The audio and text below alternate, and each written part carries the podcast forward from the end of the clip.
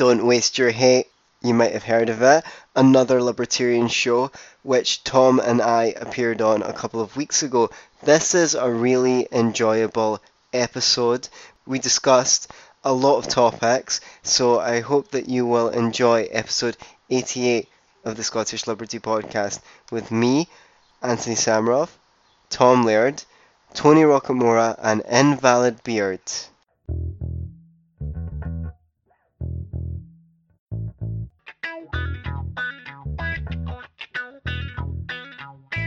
Now, now, now, how's this for a podcast? Don't, don't waste your hate. Hosted by Invalid Beard and Tony Rockamora. Hey, what's up, guys? This is Tony Rockamora. Welcome back to Don't Waste Your Hate. Good morning. Uh, I say morning because it actually is 7:30 in the morning. This is not our usual recording time, so if I look like shit, I apologize. Um, but this is nothing compared to uh, my partner over there, Jeff, because he is definitely not a morning person. Uh, so, how you doing, Jeff? What's going on, Tony? Happy to be here. Sounds like it. Anyway, uh, we have some guests today from across the pond. That's why we are here so damn early. Um, so I'm welcoming back Anthony Samaroff and his co-host uh, Tom Laird of the Scottish Liberty podcast. You'll remember Anthony from uh, a few podcasts back. We had him on to talk about his book Procrastination Annihilation. Uh, we mentioned that he does the Scottish Liberty podcast back then, so we wanted to have him both on to see what's going on over there. So, how you guys doing? We're doing rather good. I mean, I'm I'm looking like shit, but it's got nothing to do with the time of day. I just always look like shit. So I look excellent, so I'm glad to be the best looking person on the YouTube live stream today. I thought you were going to say planet. Planet. Yeah, okay. Definitely the planet. I'm not vain. So, I mean, I'm sure you guys get asked this, but uh, this is just my personal curiosity. Of course, over here, being a libertarian, you're in the minority, but I'm sure it's nothing compared to a lot of other places. So, what the hell is it like being a libertarian in Scotland? It's it's lonesome. uh, I don't know. I'm quite an individualistic person anyway, so I was, I was always quite used to being, you know, out there in terms of um, bless you, Thank you. gesundheit. um, yeah, I was always. You're going to do another one? I just don't like Tom having the light li- Yeah, limelight, so I have to sneeze whenever he's anyway, yeah. So I, I was I was always kind of used to being out there and, and different in my political opinions. But yeah, it's it's a lonely experience. There aren't a lot of there's there's rumours of a breeding pair somewhere in Scotland. You know, so we haven't we haven't reached extinction state. Um, but in fact, we're growing. There's, there's, there's, there's, slowly but surely, there's becoming more and more libertarians. But there, there ain't a lot. There's a, there's a hell of a lot of socialists. It's probably about fifty to one. Uh, Yeah, I, I'd say that's optimistic. It's- Okay. There's there's a lot more than fifty to one socialists liber- to libertarians, but Even our conservatives are socialists over here. right, I would uh, I will always remember uh, Walter Block saying to Murray Rothbard, "How many libertarians do you think there are?" And Murray Rothbard apparently replied, "Ah, about twenty four. So I think we're at least there's at least twenty four of us in Scotland. So whenever I get downhearted, I just remember those immortal words. Yeah. You know, it's weird though, because I mean, when you think about Scotland, at least when I do, you kind of think about this like uh, striving for for liberty over there. You know, I guess Right. throwing off the yoke of the, of the British. I mean, did that die a long time ago? Was that ever really a thing? I mean, I assume it was. I mean, at least Mel Gibson would tell you it was. Um, The liberty of other people's stuff. People have different views of what um, liberty means, don't they? yeah, I guess so. I think there's uh, there's a there's a there's a strong anti-establishment kind of uh, rhetoric and a strong anti-establishment feeling among Scots, and uh, a kind of anti-government. No, not anti anti-government in the sense that they don't want the government to tell them what to do. They're kind of like teenagers in Scotland. We we don't want mum and dad to tell us what to do, but we like them to pay for stuff for us. You know. Don't tell Yeah. me what to. Don't tell me what time to come home. But can you give me three hundred bucks for a new pair of trainers? You know, that that kind of thing. So yeah, we've never grown out of that. I- would say if you hold the anti-interventionist view on foreign policy, the Scots are say were more against the war in Iraq and Afghanistan than the English were, broadly speaking. They're more against uh, the proliferation of nuclear weapons, and I think the whole, you know, under Tony Blair and Bush, there was this push against the surveillance state and the government snooping, and that was under the Labour Party here in the UK. So it was um, ostensibly the left wing party. There was more, maybe more noise made about that stuff here. Of course, all of that disappeared in America as soon as Mr. Obama came into office. Yeah, and of course, we've had our own parliament here in Scotland for the last 20 years, something mm. like yeah. And that's kind of diffused a lot of the nationalistic feeling. And there's a, there's, I think, for the broad populace, there's a feeling that we're pretty much in control of our own destiny as much as we possibly can. They want more powers for that parliament, obviously. Um, but it's, yeah, that's kind of took the sting out of a lot of the, the, the nationalistic sort of feeling. And it's like, okay, we've got our own government now. We've got an SNP government, and they're going to take care of things. And we're not re- so reliant. There was just this feeling for years that no matter what we did here in Scotland, which was true, no matter what we did, we'd be outvoted by the English. Um, so whatever, whatever government, whatever flavour of government that the English decided on was the one we got stuck with. So that's not quite the same anymore. So that that's taken a lot of the wind out the nationalistic sort of stuff in Scotland. Right. Uh, so Anthony mentioned the foreign policy a little bit. So so Jeff, I mean, have you been paying attention to? I mean, okay, we're recording this uh, April twelfth, Thursday morning, so I, this probably won't get released for a few days, but uh, hopefully it gets released, and you know the world doesn't end between now and then. But uh, right. things are looking a little scary. Jeff, have you been paying attention to uh, our President Trump and the Syria stuff? Yeah, presumably you're, talking about Syria and our our deep state. You know, one moment he's uh, talking about pulling out of Syria, and and there's always uh, it always seems to be the perfect tweet for something inappropriate that he's doing from him, um, still still sitting out there, and there's no shortage of them on on Syria, and then. Uh, you know, right on cue, uh, somehow we have a, a, a gas attack, right? Um, apparently, Assad isn't just evil, but he's a complete moron as well and uh, and yeah, and now he's what what tweeting with with Putin about um, you know the smart missiles that we're going to be sending over there to him, and it's uh, it's it's not not good stuff. I don't have any great insight on it if that's what you're asking. No, I just wondering if you were paying attention, Anthony. I saw you you you put a something about the only people you know wanting war in Syria seems to be the mainstream media. I think I saw you post that on Facebook. Maybe it wasn't you, but I'm sure you agree with the sentiment anyway. I was asking who agrees with the war in Syria apart from the mainstream media. Is there anybody? Well, I mean, Trump does, obviously, much against what he said he was going to do when he was on the campaign trail. Now, uh, so a friend of mine sent me a meme with um, John McCain being pictured with some well known jihadi. Um, I, I and like he meanwhile he's uh, sh- he's he's never seen a war that he didn't like. What's the deal with John McCain, man? Why does anyone take him seriously? Um, I, I I'm not. I think his veteran status gets him a lot of well. I mean, kudos. I prefer people who weren't captured. So very Trumpian of you. Yeah, yeah. no, I mean, McC- I, I, don't know. McCain, you know, everyone always says that he's never seen a war he didn't like. Him and Lindsey Graham, all those guys. Um, so there's plenty of plenty of guys in the in the I guess right. Well, you've got Bolton now as national security advisor. Yeah, I mean, you've got the hawk of all hawks, the neocon of all neocons as, as national security advisor. Yeah. I know, and I think yesterday or the day before was his first day on the job, so conveniently coincides with a fucking sarin gas attack in Syria or uh, chlorine, I guess it was this time. I mean, I know they say keep your friends close and your enemies closer, but I mean, Bolton. I don't know, man. It's scary as hell. I, I don't get it. I, I, this is the this is the problem that I've always had the with Trump. Opposite. Yeah. Yeah. I mean, I mean, Jeff, uh, Jeff's cousins, like they're big. Uh, they were big into the Trump campaign, and I understood it because, and they're they're they're like us. They're libertarians, but I think it was kind of lesser of two evils, culture war kind of a thing for them. But okay. My problem was with with what what what they were saying was always this was like Trump has no guiding principles. So you know, one day he's tweeting that Ron Paul was right about Afghanistan and Syria or, or whatever it was.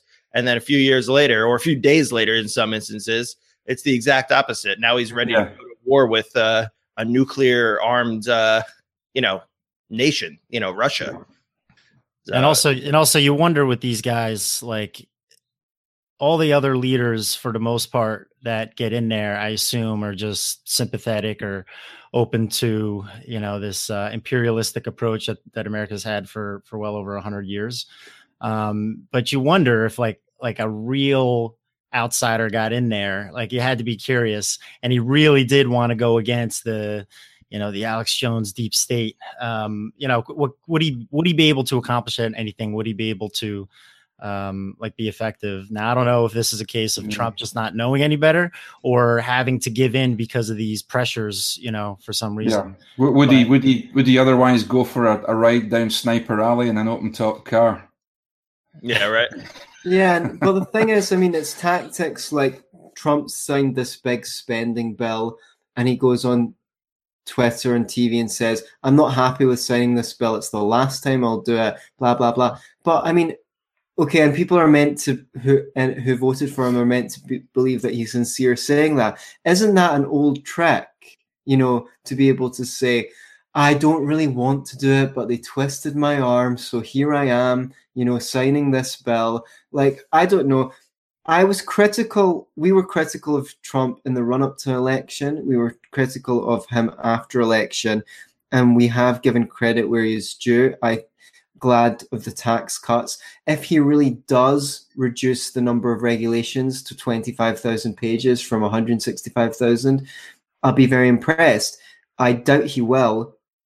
But if he does anything good, I'm willing to give credit where his credit's due. But I think too many libertarians were too overzealous about Trump. I mean, S- Stefan Molyneux, Molyneux. he What sticks the- out like a yeah. strong sore thumb. I mean, from a guy who was saying, uh, who who had the attitude that Molyneux had towards Ron Paul, to to be backing Trump. I mean, I don't, I didn't, I didn't see where his great virtues were. I would love to see someone come in, but I mean, what can you do? See, Well, his greatest virtue was he wasn't Hillary Clinton. Right. That, that, that was it. Yeah. what Yeah. I mean, but what can you really do?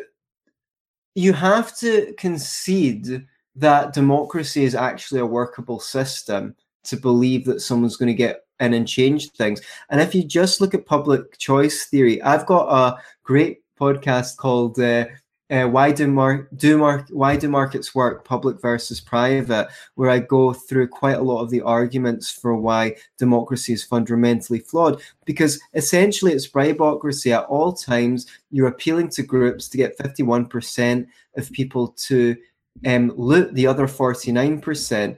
And that's just the way the game is played. As soon as you have a government there, it makes more sense for big corporations to lobby the government instead of serving their customers. The government cannot be a referee in the market. The government is always going to be a player in the market, the most powerful player. So, in order for someone like Trump to clean house or Ron Paul to clean house, you have to believe that the system is workable. And I sadly don't. I mean, try and cut anything and watch the unions go absolutely nuts and hold the country to hostage, to ransom. How are you going to? How are you going to cut anything? The only thing that you can possibly do is like deregulate, hopefully, and wi- and hope for the best. Hope that um, the private education will out surpass will become so cheap that it outperforms the public education and the same with the healthcare. And even then you'll have a hard time deregulating without all the uh, interests that benefit from those regulations saying you know oh poor people are going to be driving dying in the streets and so forth. So yeah But the good, the good news is Adam Kokesh is going to run for president, and when he gets in, he's just going to abolish the government. So, oh yeah, we can certainly look forward to that. Um, you know, I think I think you need look no further than the 2016 election to to know that hey, if your choices are Clinton and Trump, democracy obviously is not working. I mean, that's that's all you really need to know for Yeah. that. But um, I, I can't I can't help but be sympathetic to some of the some of the people that were so pro Trump, like Justin Raimondo. I don't know if you guys are familiar with him and some of the the antiwar.com types. So um, you know, antiwar.com, uh, it's right there in the name, but uh, you know, they've been a pretty radical outpost um, in the libertarian sphere for a while. Um, one of the very, very few and loud voices right after 9 11 immediately talking about um, not getting bogged down in the Middle East, not giving in to the neocons, um, not buying the crock of shit that was the WMDs and, and all that stuff. So, um, and he was banging the Trump drum, and I think he still is in a lot of ways, is loud and hard as anybody, and obviously stirring the pot a lot because everybody that he's come to associate with, all the people that have come to revere him, the majority of them were were um, you know uh, rabidly anti-Trump. Um, but it's yeah, it's one of those things where it's like, do you do you do the the lesser of two evils or the preference, you know, thing? I just heard um uh, Stephan Kinsella just saying, like, don't even say it's the lesser of two evils. Just say, like, I prefer Trump to Clinton. I, you know, I can. You think yeah. that you think Trump is getting us into war? Well, um, you know, we might have been on the brink of World War Three if Clinton was in there, and, and it's it's, it's hard it's hard to know which way it's going to go. Yeah. Uh, at the and and then you're talking about the budget thing. Yeah, I, I, I think you're right that um, the best that you can hope for, unfortunately, is just a slowing of the pace of the growth of government, uh, and certainly no balancing of of budgets. And then so the question becomes uh, long term. Um, you know is it better is is it realistic to expect that government's ever going to actually shrink and that you can get a, a, a, mm. hold of this thing through at least through a democratic uh, approach um, uh, uh, or you know do you want to almost like accelerate its demise like like like greece and, and puerto rico and it's funny we have a little bit of both going on i think in the us where you have, we have trump on the one hand but then more locally in new jersey um, uh, Murphy, our, our, new governor, is uh, he just took over, and every day I'm getting updates. He's he's big time.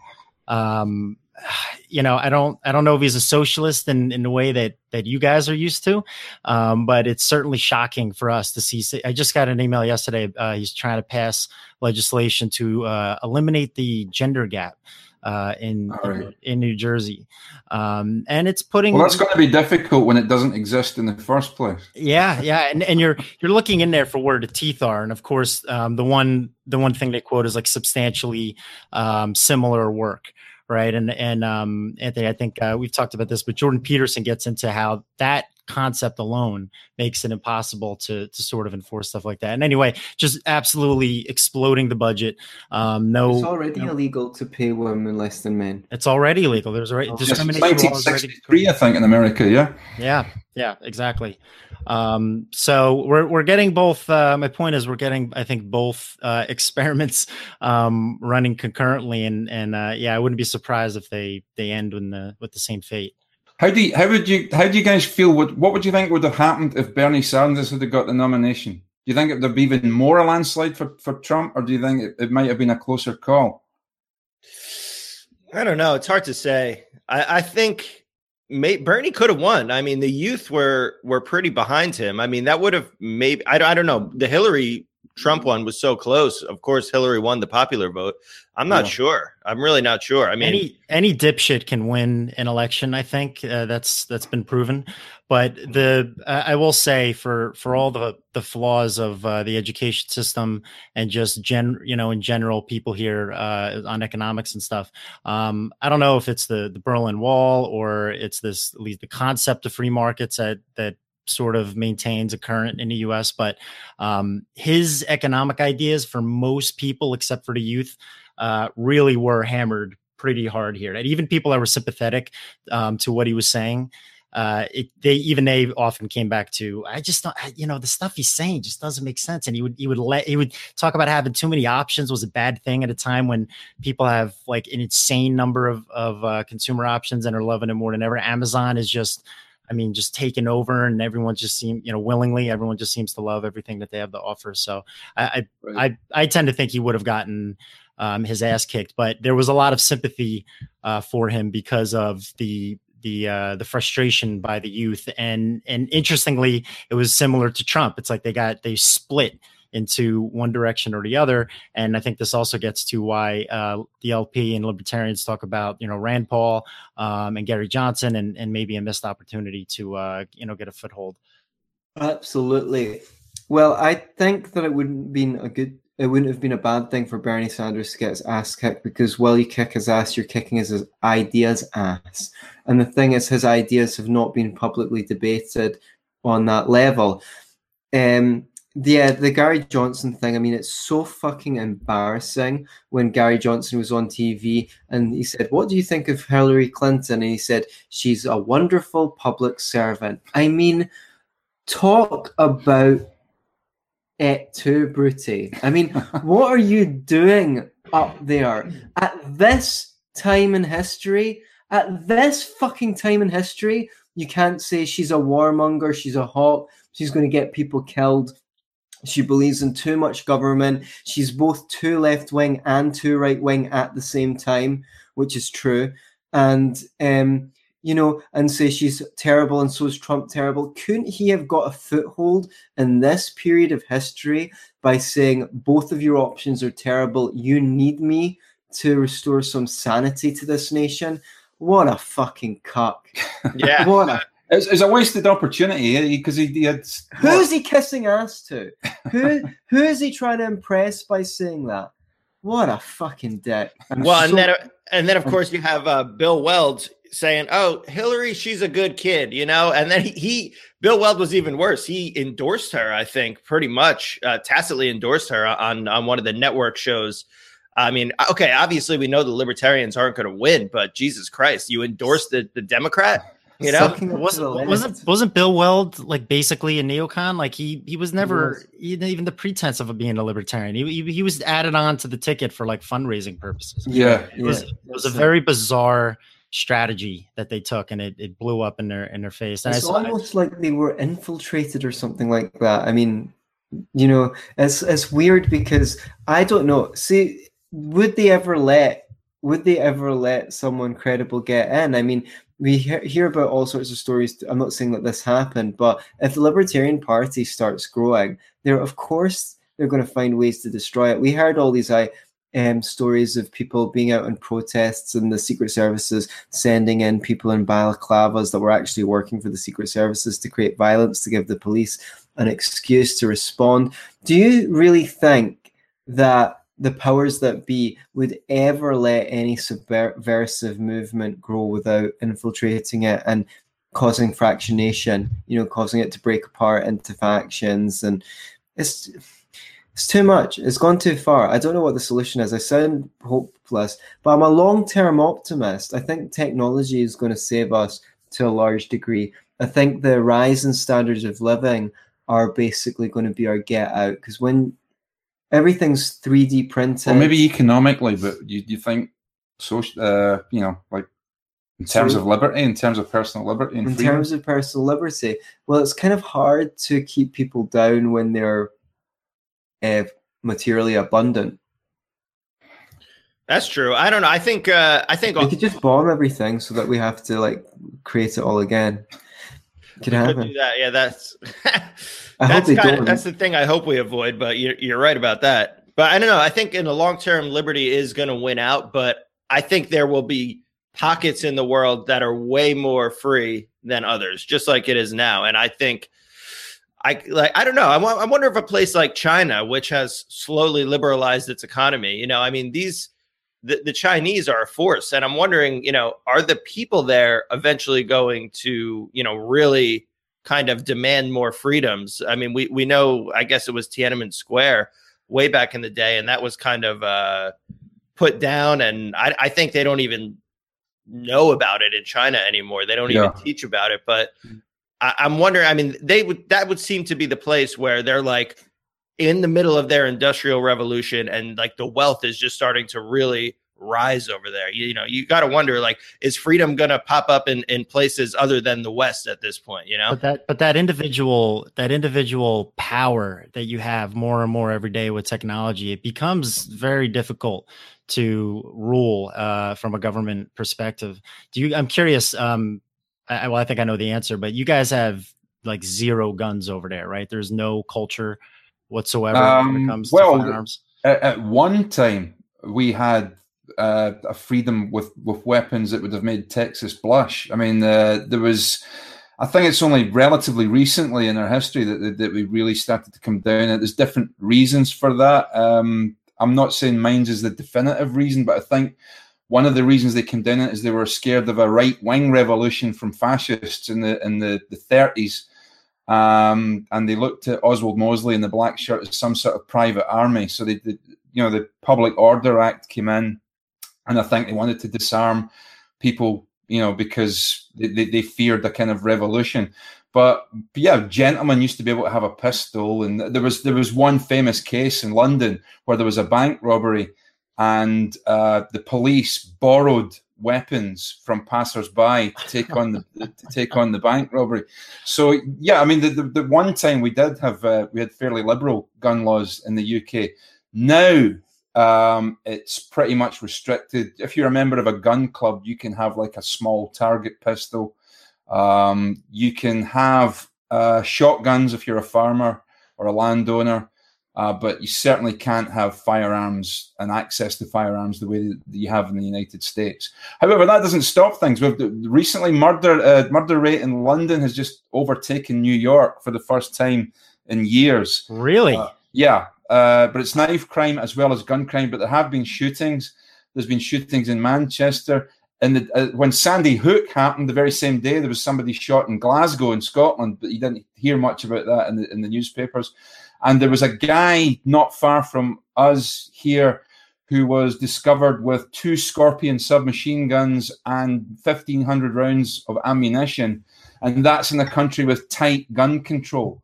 So the idea that by having tight gun control, you can stop shootings or you can stop people getting firearms is just ludicrous. But Tam, no one needs an assault rifle. okay. Sorry, you were about to say. Yeah, no, I was just um, so the reason that I I, I ask is because you'd mentioned 3D printing before, and something yeah. that I just hammer every time. Um, you know, the gun debate is raging here, which is which is constant.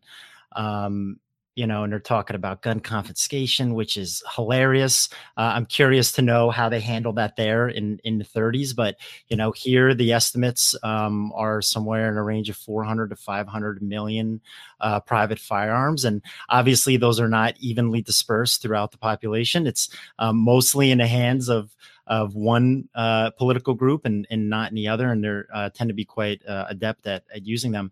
But I always hammer the point about the 3D printing and Cody Wilson.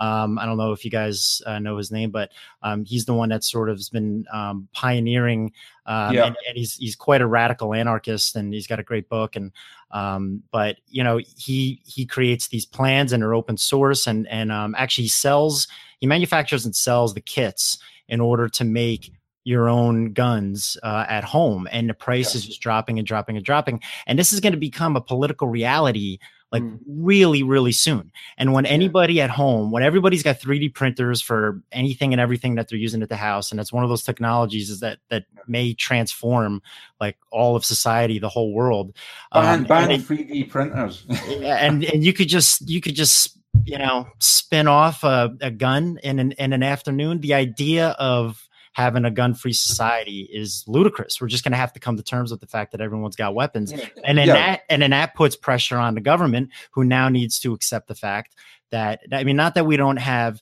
uh, police um, brutality issues here. We we, we absolutely sure. do, but, All the but more I couldn't reason why you shouldn't disarm civilians. Yeah. Well, there's, there's two ludicrous. As you say, it's easy to make these things. You, know, you can knock one up in about an hour or whatever in your 3D printer. But the idea, you know, gun gun controls, you know, is, is, is basically gun monopoly. Only two only two forces in society will have the guns: the criminals and the the government. And then your ordinary citizen in between will have will have neither the ability to tackle the criminal or the government or both at the same time. So he's so your ordinary citizens citizens left defenseless against those two forces. So it's it's it is an absurdity to, to say that you know you, you can control weapons. I mean, we've been the trying to control drugs for the last uh, you know how's 50 years or so and you know where how, how's that going? You, know, you can't get drugs for love nor money can you? You know what a great success story that the war on drugs has been. The gun control debate is basically by be, between utopians who live in fairy tale unicorn land where if the government makes something illegal it stops bad people from doing bad things and realists who uh, who are able to go look you're never there's You can't do anything to stop some people doing crazy things. The best you can do is be prepared in case it happens. That's the realistic view. There is no utopia in reality. It only exists in the human mind. There are only conditions. Either you respond to the conditions of reality or you retreat into this fairy tale dreamland where if the government says no guns, suddenly bad people don't get guns. Yeah. The truth is obvious. Only good people won't have guns. I mean, I think you, you guys in the states, what you do have on your side is you have the Constitution. It's written there in black and white. You have the absolute yeah, but it's a right. living Yeah, document. yeah, I know, but you have, you have at least that the absolute right to, to bear arms. Whereas that was never really uh, that was never a constitutional thing in the UK. Yeah, so that that's what where you have an advantage there. Um, Okay. But we we you know I always say to people here in Scotland, if you look at the, the clearances, I don't know if you're familiar with what I mean by the clearances, but the clearing out of vast uh, areas of land and the moving of populations. You know, all those Scottish people that you find in Canada and America were kicked off the land in Scotland by their own landlords with government assistance. And partly the reason that it was facilitated is because the population were disarmed. They lacked the ability to defend themselves from the predations of their landlords and the government. You know, so they had no means of actually defending themselves against that. Uh, so, and you know, this this happened. That, that's a fact. You know, people always assume that the government's going to be benign. You know, they, they never actually think that they got, and that's why the you know those guys who wrote the Constitution were fully aware of that. You know, it's not about shooting a turkey for Thanksgiving. It's about defending yourself from the very militias that were designed to protect you. Yeah. No, no, and uh, you know, Anthony mentioned, you know, people have this utopian view. Yeah, I think I think that goes across all different uh not only the gun issue. I remember a, a friend I was talking to a few years back, uh, we were talking about the Patriot Act, the NSA, all the spying and stuff. And this mentality that some people have, which is just like, hey man, I got nothing to hide. So if you don't have anything to hide, why do you care? You know, I mean, I Yeah. let let them let them look into my shit. They could check my bank accounts, they could follow my my phone calls. And you know, it's that mentality that hey, as long as uh, the government makes the law, I'm going to follow it because obviously they are benign. They are doing it for um, Yeah. For good reasons. And you know, when you think about the gun thing, it's like, hey, man, you know there are criminals, so you know there are people out there who are not uh, following this law. So why would you want to disarm yourself? Why would you want to be the one who has to depend on picking up the phone and waiting 15 minutes, 30 minutes to for a cop to come? By then you're dead. You know what? What are you going to do? You, you, you can't. You can't uh, go after a guy with a pistol when he, you know, with a knife. Yeah. You know, you can't do it. Self defense is the most provable natural right because not only do we see it here, it's all across the animal kingdom. you know, it's the most fundamental right. You you just appear here out of nowhere. You're alive. Your life is the most precious thing you have. You have the right to defend it. Absolutely. And, and, And, Tom, and and uh, Tom, you mentioned um, the the Constitution, and I've actually flipped on this uh, as as well because, um, like you talk about free speech, you talk about the Sen- Second Amendment. That's one and two right there.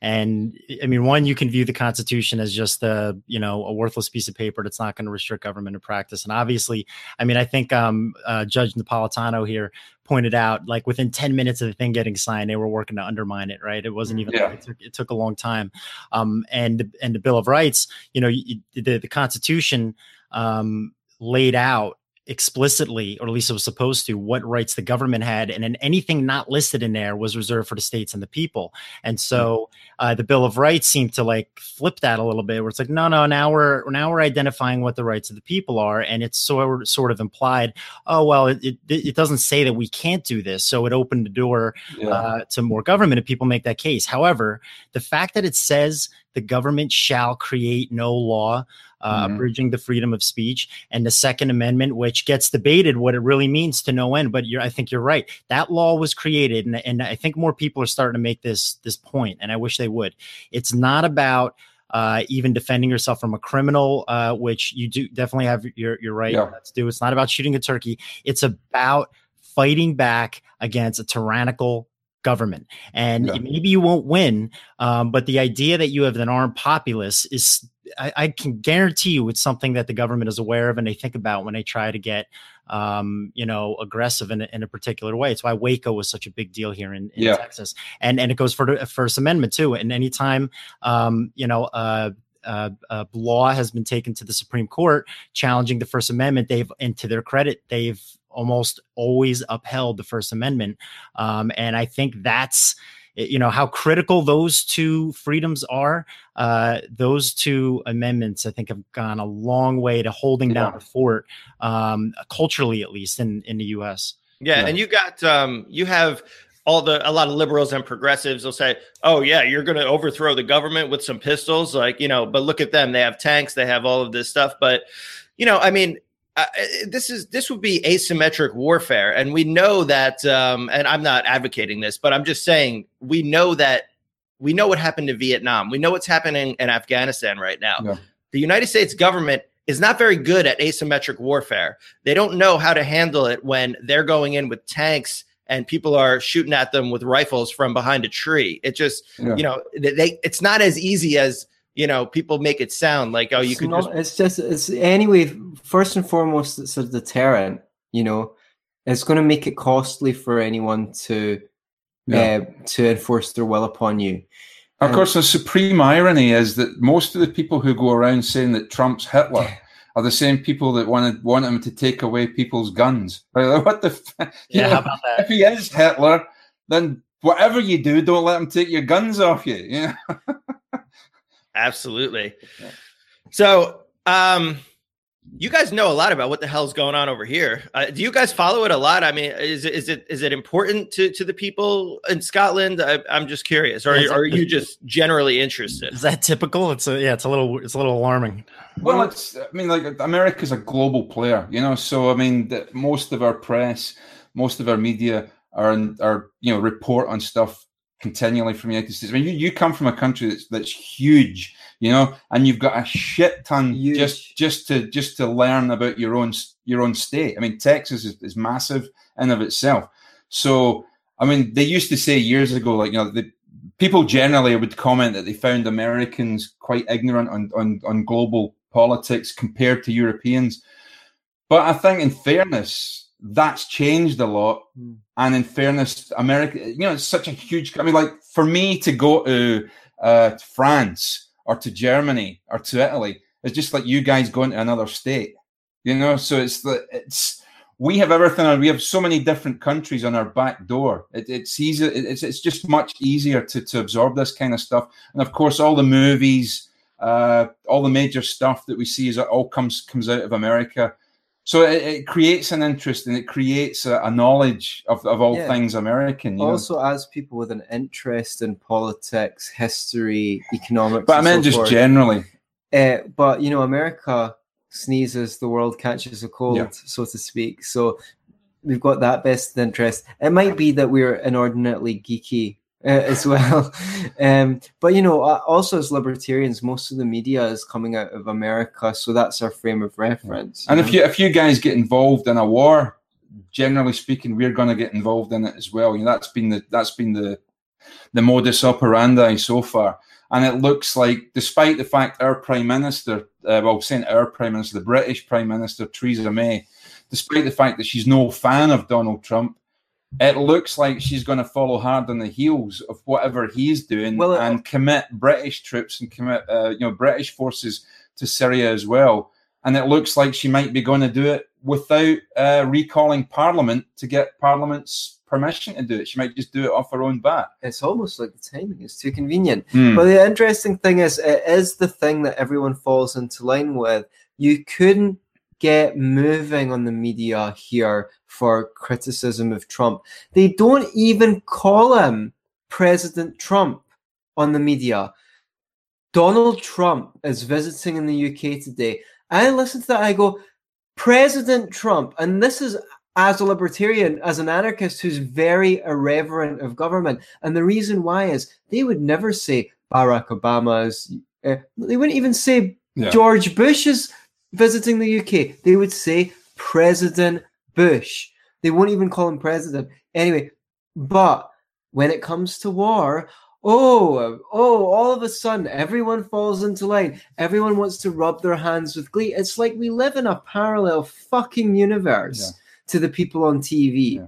I mean, even the left wing press here have fallen into line. Oh my god. Newspapers that you would, you know, that years and years ago you would have guaranteed, you know, would have been uh, would have questioned any military intervention, like the Guardian, for example, the Manchester Guardian.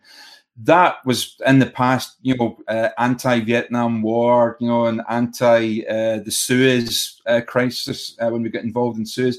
These are, but these are newspapers now that just seem to have are absolutely bereft of any kind of challenging or questioning of uh, of any reasoning why we would be getting involved in, in, a, in another war in Syria.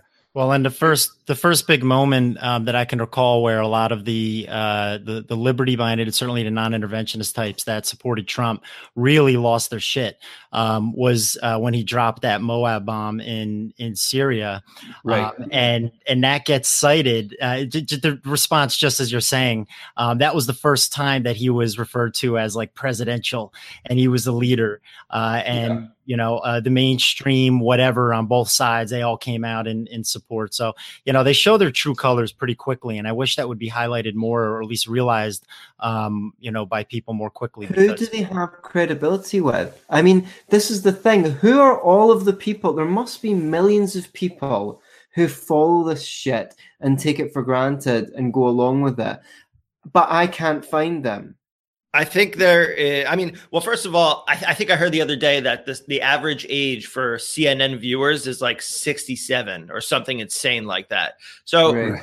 these are definitely like pre-generation X, I would say, people. You know, baby boomers, uh, I, and I think those are the only people who are really paying attention to the mainstream media at this point in in, in the large numbers. But they're the ones who still have the money and they have the numbers too. I mean, the, the problem here in, in New Jersey, um, where Jeff and I grew up specifically, there's a lot of old people, you know, and they they like run the politics where we Mm. live because Okay. they just they just overwhelm us with their numbers and and they believe in the system. They're not Mm. apathetic to the system, so they're voting for whatever they want. So Well, that's that's interesting you say that because I've noticed in the Zuckerberg thing, um, well, you know, the, the, Zuckerberg thing that's going on. There's a congressional uh, inquiry. All those dudes on the that are questioning him are all in like in their their, their 50 se- and apparently I read that this is probably on average this is the, the oldest uh, Congress for like 50 years or something like that. You know, the, the, average age of those dudes is pretty high. And they had no clue when they were at. I mean, I don't have a clue. I don't use Facebook. I've never used Facebook. But even I knew some of the shit. You know, one of the congressmen asked Zuckerberg, um, you know, you, you, you don't charge for your, you know, for your Facebook services. Is that a viable business model? How do you propose to get money? And he's like, uh, we, we do advertising, you know? So, and even I knew that, but these people seemed clueless. And that, that's, that, that that's, that's bizarre, you know, Has- to me. has he seen the super bowl does he know anything about about commercial uh uh revenue this is where um i don't know uh have you guys ever seen the show on hbo veep Yeah, that's uh, Armando Iannucci. Yeah, he he wrote he wrote. He's a political satirist here in this country, and so he was behind that. Yeah, okay well there Yeah. well there you go and and maybe you're familiar i'm not familiar with any of his other work but um well, I'm- the thick of it, and there was a movie he done with James Gandolfini, but the name escapes me, but it'll come to it. But that, I'm of I'm of the opinion though that uh, I wish the show was a little more popular, but it's it's pretty um it, it was pretty well watched. Uh, I, I don't. There are a few shows I've watched that are more effective in just making government look just at every level without exception, pa- more pathetic and evil and self-serving. Um, and they have a. Uh, uh, the the one character is afraid of getting uh, pulled in front of a congressional committee, um, and the lawyer's telling him like uh, what's like what would happen, and he said, and if they think you're going down, you get what they call corpse fucking, and he's like, Jesus, corpse fuck. He's like, that's what it's called. He's like, everybody wants to make their political point. Everybody want they're they're they think you're going down, and they want to uh, they want the the sound clip, and and that's Yeah. what I think a lot of what you're seeing is you got these old fucks on TV. Um, they're they're pandering tube. They're they're old fuck base. They don't understand any of this stuff. And even if they did, they just want to say the things so that they get the good clip, uh, and so that they can take the credit and get the and get the boost Right. from from Facebook's. Uh, and, and I view it as like a, a pro wrestling thing. Like Zuckerberg isn't some like great pro liberty guy. Uh, I imagine these guys like you know meeting in the back room before and after, like talking about how when I'm gonna come down hard on you and this thing. And I Yeah, and yeah. obviously I don't think it's that direct, but uh, I don't think it's that far off either. Yeah. There's a lot of yeah. grandstanding. I mean, they, they don't have. There's no actual like legal weight behind these hearings. It's just let let me make my points in, in public so everyone can see how their tax dollars are getting spent. That's really what it Yeah. what it ultimately comes down to. Yeah. I mean, maybe it leads to some kind of legislation in the future, but the, as far as the hearings go, there's there's nothing behind it as far as the teeth of government. So I mean, like uh, it's interesting you mentioned the WWF because that, that's exactly what my thoughts were. I'm on record as saying that when we done our Mm. Trump Clinton analysis, that to me it just looked like WWF. You know, it's just it's just sounding off, and I'm gonna, you know, I'm gonna pace the floor with you, and I'm gonna do this, and I'm gonna do that. But as soon as it, you know, but they're all behind the scenes. They're all on the same team. you know? Donald Trump was at that we- uh, Clinton's wedding or, or some something. Yeah, but I mean, the, Oh, the, the uh, Trump cl- uh, bankrolled. I'm sure uh, Bill Clinton. Uh, He was a when Democrat. He was a Democrat his whole life. Absolutely, yeah, yeah, yeah. So it's it, it's bizarre, but I urge you, if you like Veep, I urge you to check out. There's a British uh, comedy series called um, "The Thick of It," and that's by Armando Iannucci, who, who's behind the Veep thing. And that's if you want an insight, a same kind of uh, vicious insight into the, the the, the British political system. That that's a good uh, it's a good insight into it. yeah, I mean, there's definitely some clips of Parliament that seem pretty WWF ish. I mean, Yeah, but, well, it's the only thing is we, we the, there's certain parliamentary proprieties that they still observe here in the UK. So you you you can't really call people out in the way you would, for example, in the Australian Parliament. The Australian Parliament's brilliant because they just they just go for it. You know, there's none of this. The right honourable gentleman. It's just got that bloody mongrel from New South Wales is an effing liar. You know that. Kind of, so you, yeah, they just cut loose. Know? yeah. Okay. So um, I know uh, you mentioned Theresa May before. I think this is like a good segue because Jeff and I have talked a lot about secession when the Catalonia thing was happening, and during that episode, we uh, we did mention like the Scottish independence vibe that has existed in the past, maybe exists in some form now. But I'm just curious. I, I heard that the Scots were in general very against Brexit. Um, so so what's the lay of the land over there in regards to Um, Brexit? About two thirds, I would say, were for staying in the European Union, roughly, maybe slightly more than that. It's complex. It's not. It's not straightforward. The the the, the Scottish National Party, who are in power in Scotland, um, are on paper the pro-independent, pro-Scottish independence party, but they they're not. They don't believe in independence really. What they believe is a power transferal from Westminster to Brussels, and they were they were they're a pro-European party. However, the broad base of their support, their their party members of any party in the UK, there was more SNP members voted for Brexit than against it, even though they're a pro Europe, they're a pro European party.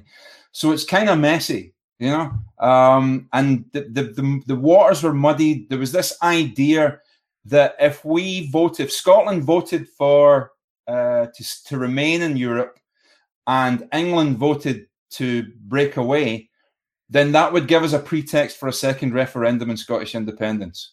So a lot of people voted for it, not because they were particularly pro EU, but because they thought they would get a second referendum out of it.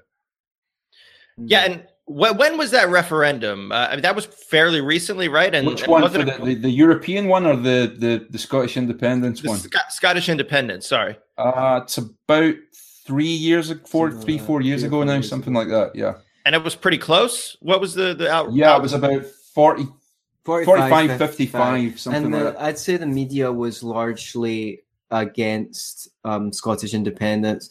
It's a really toss up here because if you're a libertarian, because there's a case both ways, which is that Scotland's quite red, and a lot of libertarians are worried about um, them turning Scotland into the um, A what- socialist a socialist hellscape. uh, I think that's probably overstated because the policies here would be quite tight. Like, for example, if we tried to have much higher corporation tax than England, all the businesses would just skip to England. So we would have to copy England on a lot of fiscal policies. Um, there's the other uh, angle, which is smaller is better. And you were mentioning before, um, you know, pockets of freedom. A lot of people, if they've got the means, will be have been moving to Monaco or Liechtenstein or these like micro states for more freedom. Um, I don't know. It's really it's really tough call.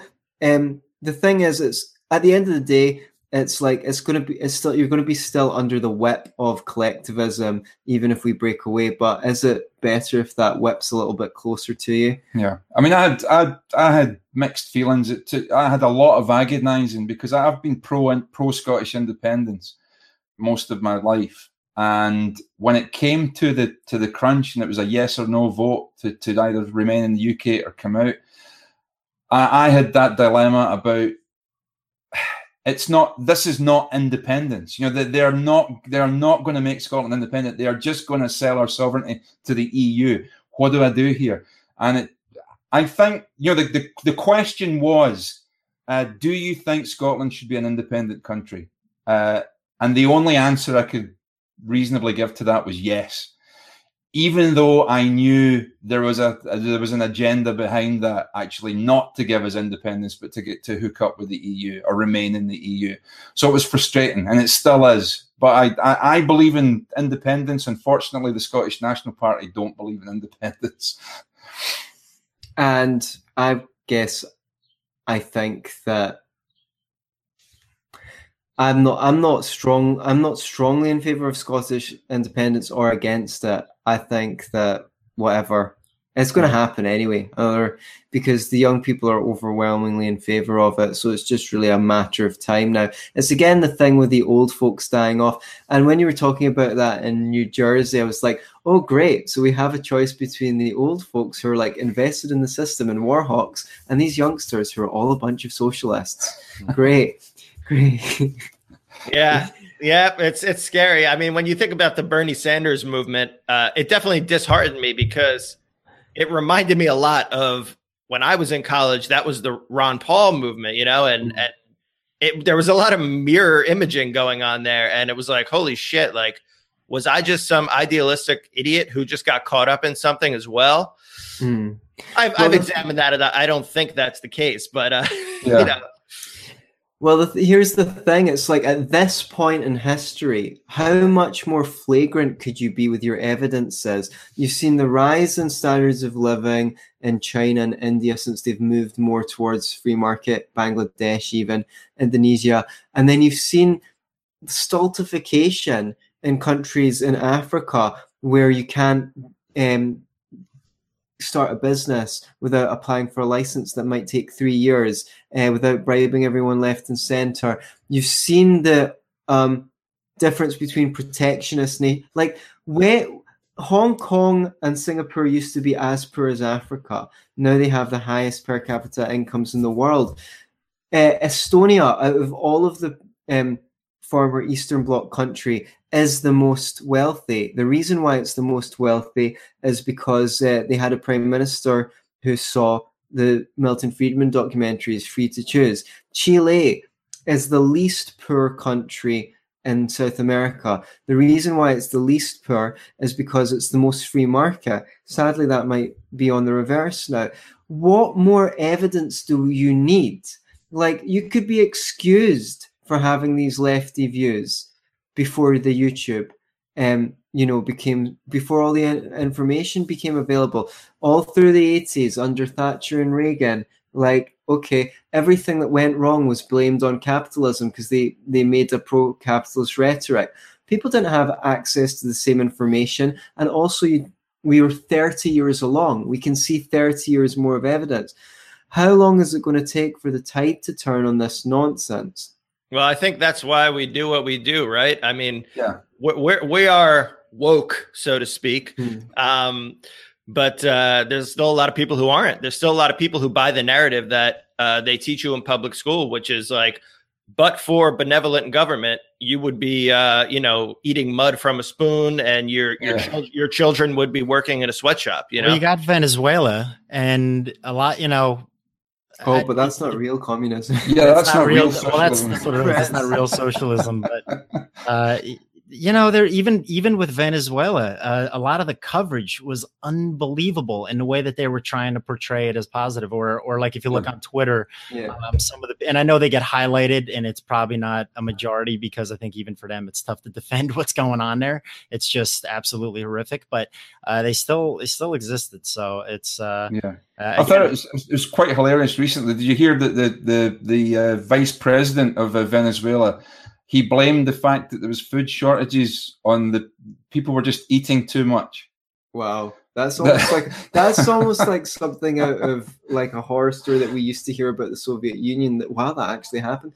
Yeah. And good news, I hear that Ayn Rand is selling incredibly well in India. there you go. India Indians are very very interested in her ideas now that they they are a rising industrial power and individualism, uh, and I I think it suits and to a degree because they've got this um, tech stuff and like yes i can be heroic and I can have a business startup and uh, i can get my family out of poverty and so forth but it's strange because it's such a collectivist culture as well um I don't know if So- anybody read. Um, oh, sorry, man. Go ahead.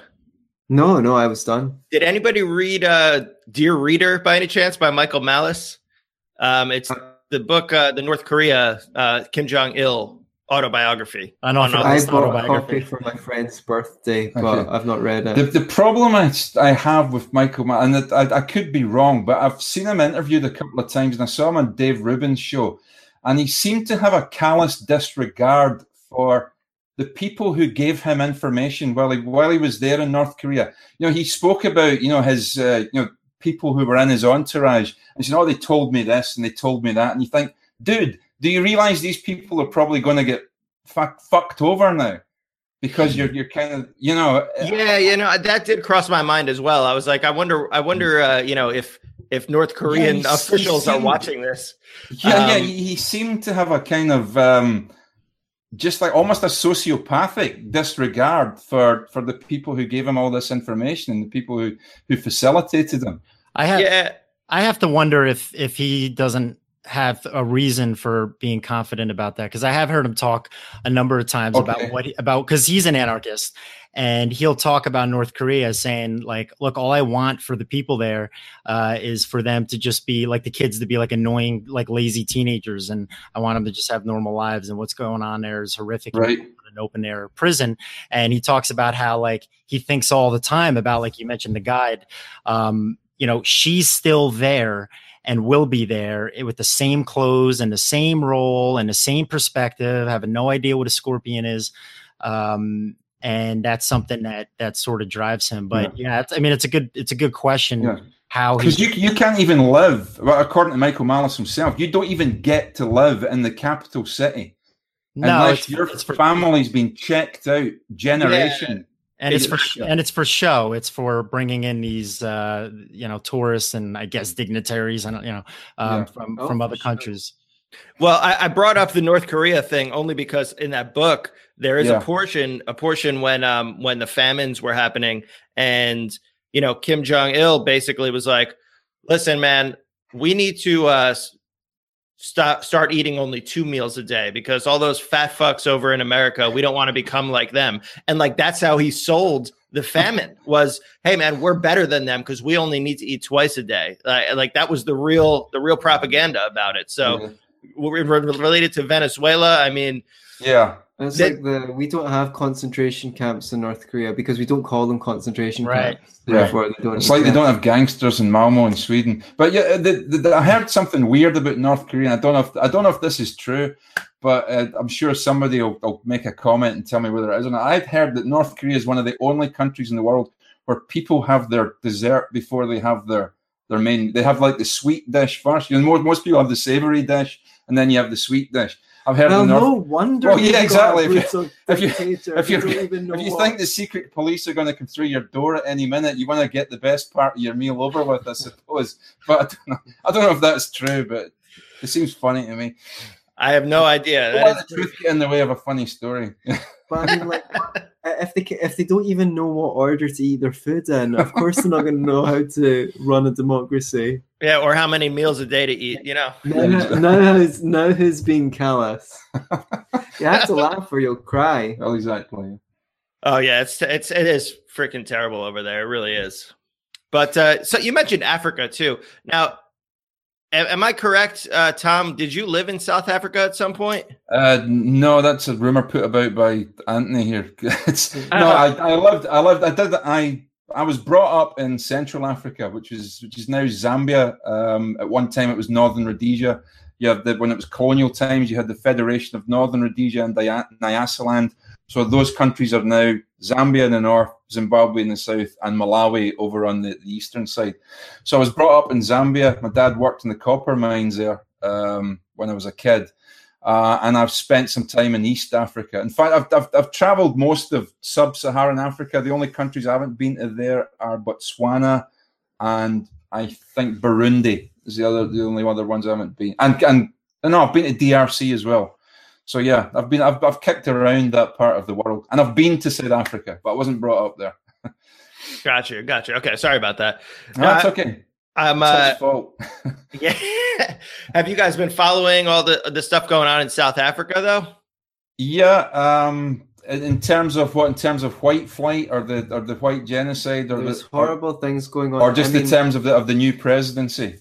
I guess everything. I mean, I guess the, Yeah. the, the thing that I've been uh, kind of paying attention to. I mean, not too much, but I, I see the uh, the land expropri- expropriation, the um, Right. Basically uh, state takeover of the land without compensation. Um, Yeah, there's much worse things going on than state taking land. I mean, people are being murdered and things like that. I mean, uh, uh, Lauren Southern is covering it. I don't watch her channel very often, um, but a friend of mine put me onto it. There's, it's absolutely horrendous what's going on. Much, much worse than people's properties being taken, babies being killed, um, all sorts of fucked up. Yeah, shit. there's there's been thousands of white farmers killed, thousands literally since and brutally, yeah, not just killed, but like brutally at you know. But there's a I, I don't get- you know again this is you know short term memory. You think didn't South Africa look to its neighbour to the north and say, "Oh, that's what happens when you you, expro- you appropriate land"? You know, Zimbabwe. When, when it was Rhodesia, it was it was the breadbasket of Africa. It fed the rest of Africa. You know, the, the farm the farm agriculture in Zimbabwe was amazing. You know, ten years after Robert Mugabe took over and they started to take the farms away from uh, from white farmers, uh, the the place went to rat shit, and they had famine, and people were starving. They couldn't even feed themselves. Never mind export grain. You would think that the regime in South Africa would notice that and say, "Well, let's not do that here." But I think they're clamped. I mean, the, they believe that they can do a better job of it.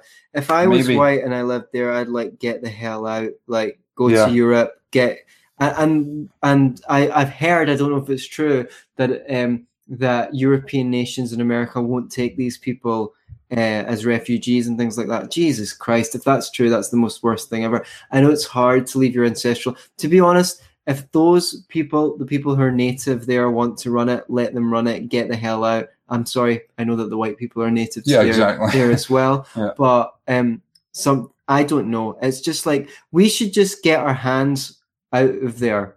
Uh, so, and, and I know this sounds very uh, collectivist of me, um, uh, including those people as we because they're white or you're or they've got European ancestry. But if I if I was the rest of the world, I wouldn't touch Africa. I would let Africa do Africa. We can trade with them. We can sell them our stuff.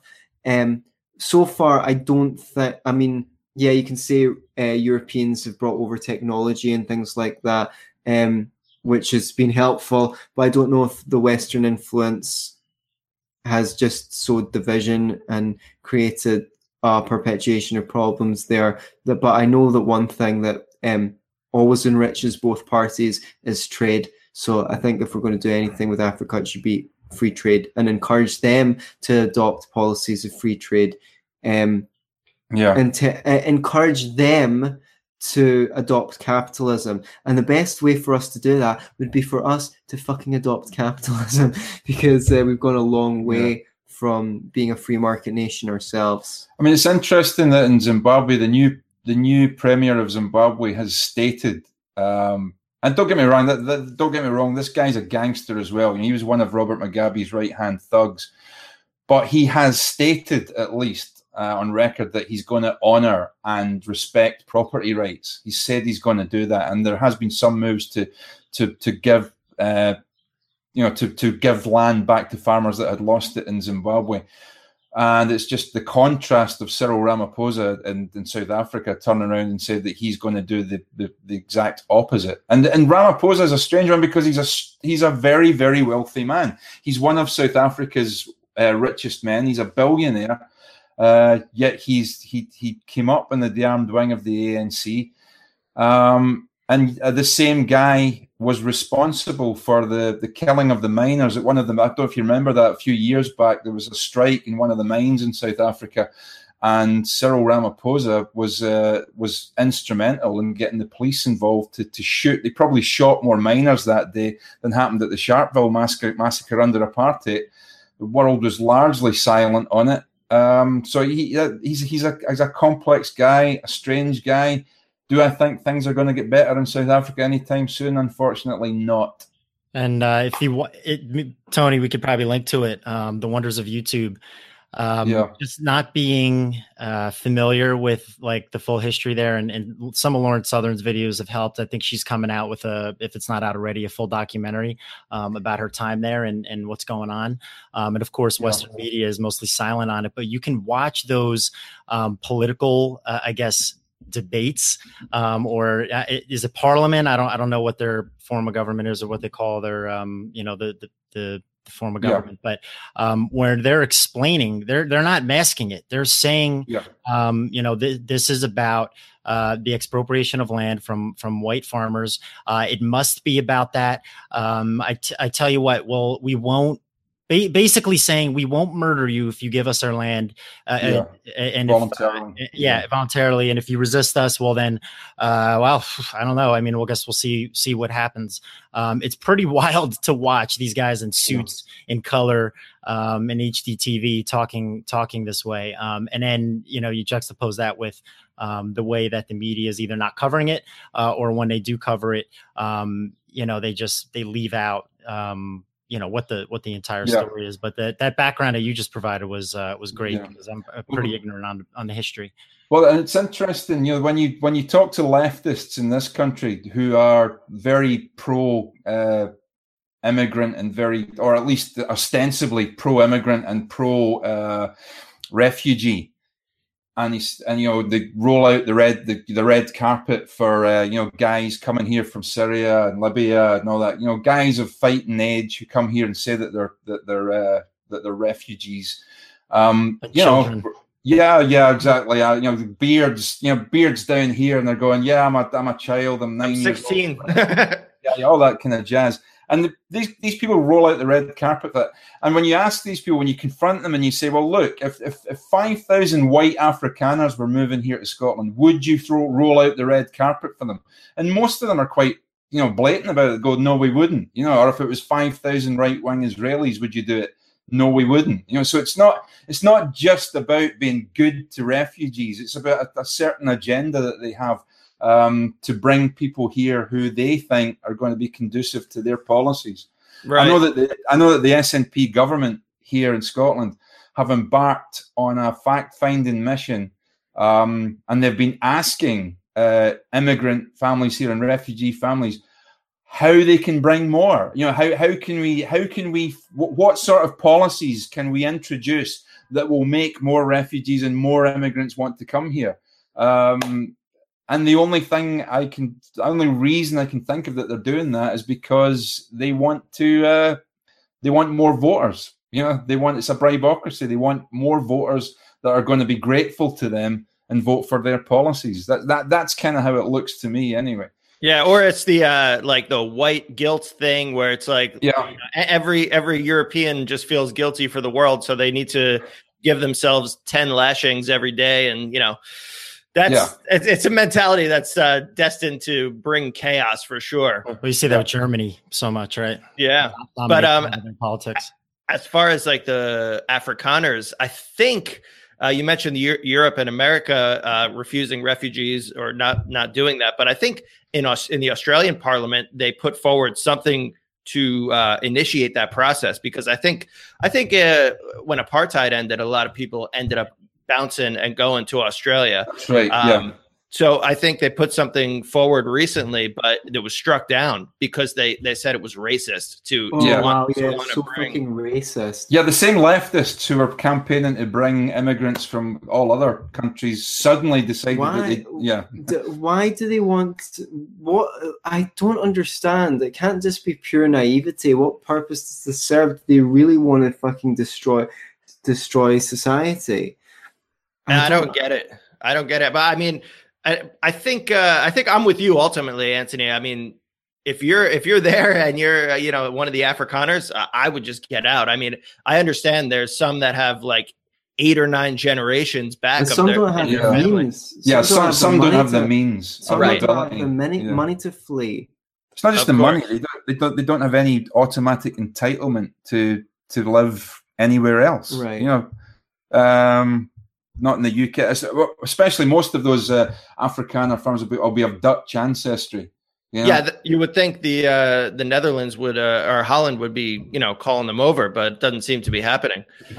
No. Um, so yeah, it's it sucks over there, man. I, I feel uh, I feel pretty pretty uh, pessimistic about how that's going to go Yeah. down in the future. I mean, I think there's I think there's an attitude from a lot of people uh, that well, you know, these are the nasty, you know, racist Afrikaners who were evil to the blacks for for generations, you know, and I'm sure some of them were, but you know, most of them will just be ordinary people who are just living their lives, you know. Well, it's a it's a it's a pathological obsession with race and this concept of the Yeah. minority and the oppressed. And when you redefine racism um, to mean uh, one, you know, like you can't be racist to a white person, and, and you torture language that way, and then words are violence, and you, Yeah, you know, then because because racism is power plus prejudice. right, right. So it's it's no the- it's no longer the just white Afrikaners are so fucking powerful and privileged, you know, and it's ridiculous. They, it, it, it just basically comes down to white people. It's not racism if you do it to white people. That's what it comes down to. And um, yes, we've got a problem here because everyone else is collectivist. So I don't I don't really have a point there. It's just like in, in those in, in that nation, the the ruling elite who aren't white are collectivist about it. Yeah. So it forces people to be collectivist. So I just say get out of Africa. Like we I mean we don't use the resources we have. We've got a nationalized um broadcast the British Broadcasting Corporation does it put out documentaries on Hayek and Milton Friedman and Ludwig von Mises? Do you know what I mean? No. The nationalized news outlet is um, socialist. Uh, it's too left wing and too right wing in the sense that when we were having all these wars, it was um, plugging the war. It was very, very in favor of the interventions abroad. So it's like, what we can't even get it right here. We can't even get it right here. So Yeah. um, unless we start to get it right here, I'm not that optimistic. The great thing about ideas is people's ideas can be changed, not easily, not readily, but if you keep on giving um, swing them with force of evidence, they can be changed eventually. The thing is, we're not using the outlets that we have to change them in the right direction. Yeah. Let, So- let's all move to Somalia. so, what about you guys? Uh, You don't feel that you don't feel that you you'd like to move to the, the Free State project? You're not all moving to New Hampshire, no? Uh, I, I don't know, man. I we don't live too too far from New Hampshire. I'm, I'm guessing like six seven hours away or something. I, I don't know. I think it's too cold up there to be honest with you. I I, uh, I I I hate winter as it is, and we get we get a plenty of snow in Jersey. But um, you know, I think they just picked a bad location to be honest with you. Yeah, I know. I don't know why you choose such a cold, cold place. I mean, I I, I want to go to Free State Project, but somewhere warm. Florida, Free State, Florida.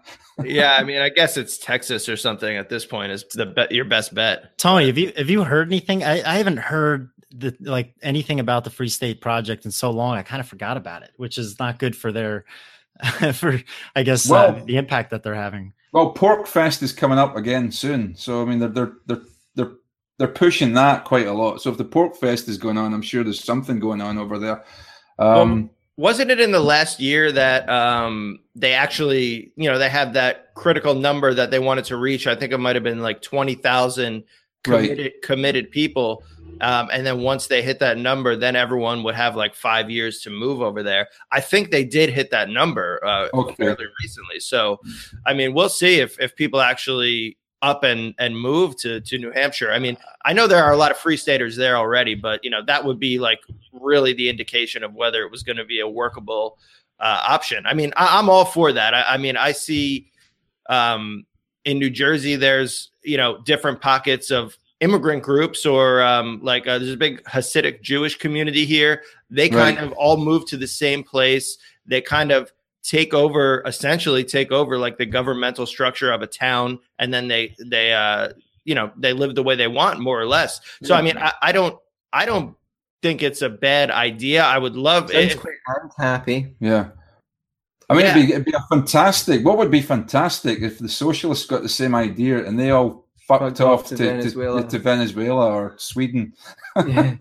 You can yeah. send the send the feminist radical feminists to Sweden, the socialists to Denmark, and the communists to. Uh, you have to send them; just kind of encourage them to go. Well, we're, it's easy to self-segregate on the internet. Now we just got to make it a real thing in in, uh, in geographical terms. You know, I, I think I, I it's the most peaceful solution. I mean, that's for sure. I, I, if, if, free state projects, gets... so, if you're a collectivist, it's unconscionable that anyone will not be living according to your principles, right? Yeah, yeah, that's uh, that's the uh, problem, I mean, right? I mean, the yeah. thing is, voluntary segregation would be fine, but the problem is, from the socialist perspective, well, the one percent who've got all the wealth will just not will just go and move to Monaco, and then we won't be able to loot them you know, well, they don't call it looting already. Uh, but do you think there's something more than that? Do you think it's pathological? Do you think there's there's a pathological need to be liked? And if you say, "Nah, do you know what? I'm going over here," it's like, why don't you like me? All right. Why don't Why don't you like me? Why are you moving over there? Come back and like well, me. I well, demand you like me. And and one of the uh, most socialist uh, states in the U.S., if not the, is California, and people are fleeing.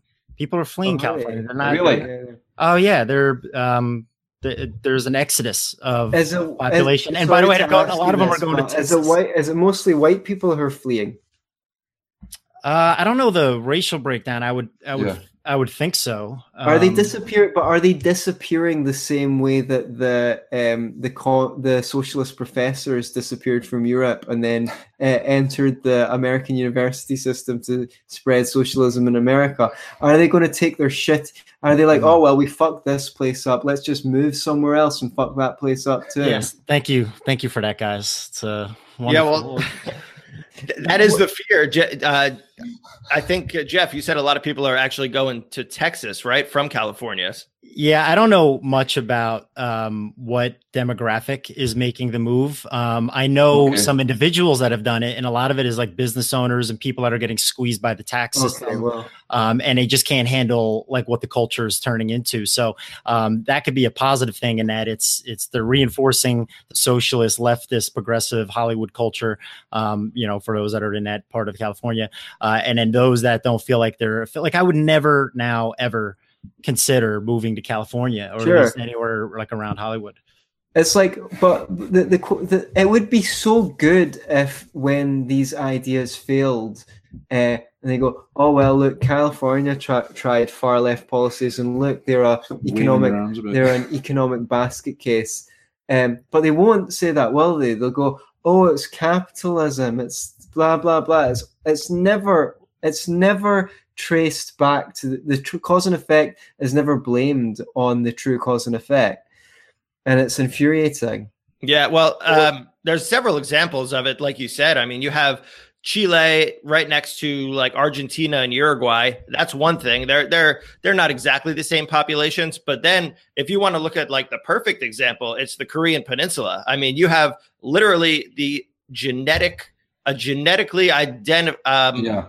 Sa- same exact thing, you know, and and it's just like so divergent. I mean, obviously you can you could sit there and and you know reasonably say, oh yeah, well the United States has uh, you know, had a hand in that. Russia, China, they've all kind of aff- affected it. So it's not pure capitalism versus pure, you know, aut- autarkic socialism, I guess. Yeah.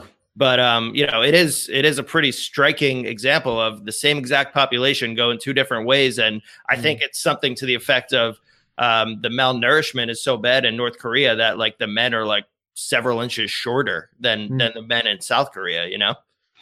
Shocking. Another another humorous um, uh, consequence of Trump being elected, though, is that California and their hysteria uh, started talking about, and and they were actually like starting to propose like some some bills to secede from the U.S. and uh, it was all, I would the love it if they did. All the libertarians came out and like pro secession, look who were pro secessionists, and they were drawing up the plans for them and how it would work. And uh, of course, they have so much federal debt. Um, the majority of California, um, I, I don't know what the percentage, but I believe it's the overwhelming majority. Once you go, um, you come inland east, um, is is publicly owned uh, by the federal government, so it's not private land. And, and of course, they don't work any of that stuff out, um, and they're in an unbelievable amount of uh, state debt as well. But uh, yeah, I was like, hey, you guys want to break off? Fantastic. That'll. I mean, there's. I couldn't think of a uh, more important move for the concept of liberty than a state breaking off. Yeah, Cal- is- isn't- California- Isn't, sorry, isn't, isn't Zoltan Istvan? Isn't he from California? The, the the libertarian guy, the transhumanist. I don't know if you heard of this guy.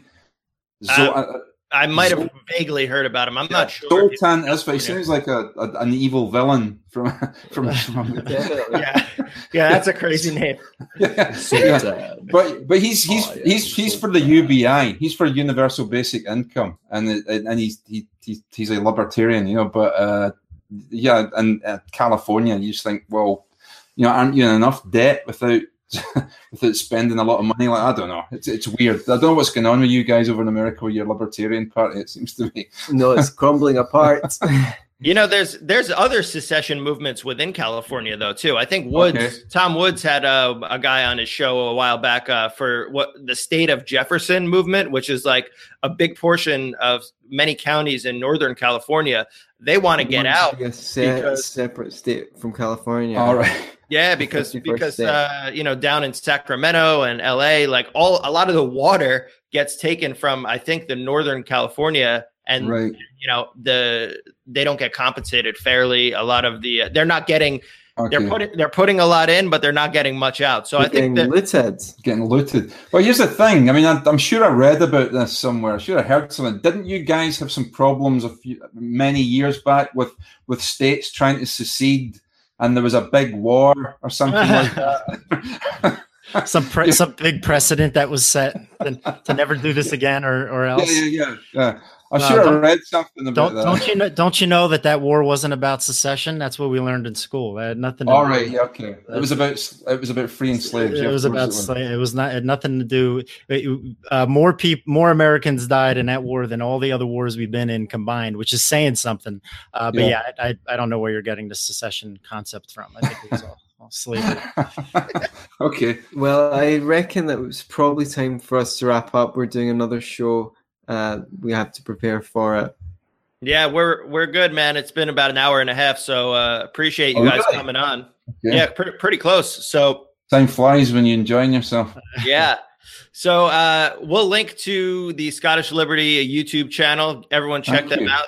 They have. Uh, I will mention uh, the one recent episode that I really liked um, was I forget what the guy's name, but from Just uh, one. well, well, my favorite was the uh, the one from the guy from uh, Attack the System where he went Oh, over yeah. all, all That the was different, two. yeah that was great man he went over all the different uh, Yeah, Different been on the types of show anarchy. as well. Yeah, yeah, he was fantastic. We're Yeah. gonna we're gonna go and see him live. He's he's appearing in the UK in London, somewhere in London. So we're it gonna- will genuinely be anarchy in the UK. nice yeah so I'm gonna link to that episode specifically because if anyone's interested in fantastic. If anyone's interested in all the different anarchies, like that was a great uh, introduction to all that. So we'll link to that. We'll link to uh, Antony's uh, Procrastination Annihilation again. Definitely read that book. Um, and uh, thank you guys for coming on the show. It's don'twasteyourhate.com slash 39 for the show notes. Thank you so much for having us. It's been real. Yeah. Thanks, guys. It was a lot of fun. Yeah, loads of fun. We didn't. All We didn't even get to Dankula. Uh, you know, Shit, yeah. yeah. No, no, I, I almost brought it up a few times. I said, "Nah, I'll take the hint. These guys, have, there's plenty that we could talk about."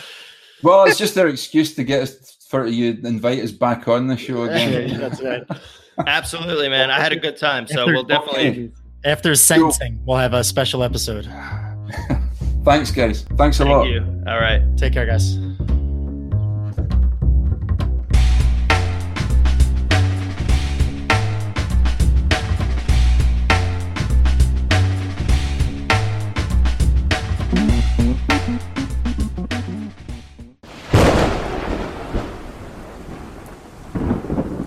Early days of the internet, radical libertarians were scattered, lonely, and faceless. Without direction, they resigned to scour the web, sifting through content providers in a wasteland plagued by YouTube demonetization, Facebook jail, and covert internet censorship. But then, in 2017, the Libertarian Union was formed.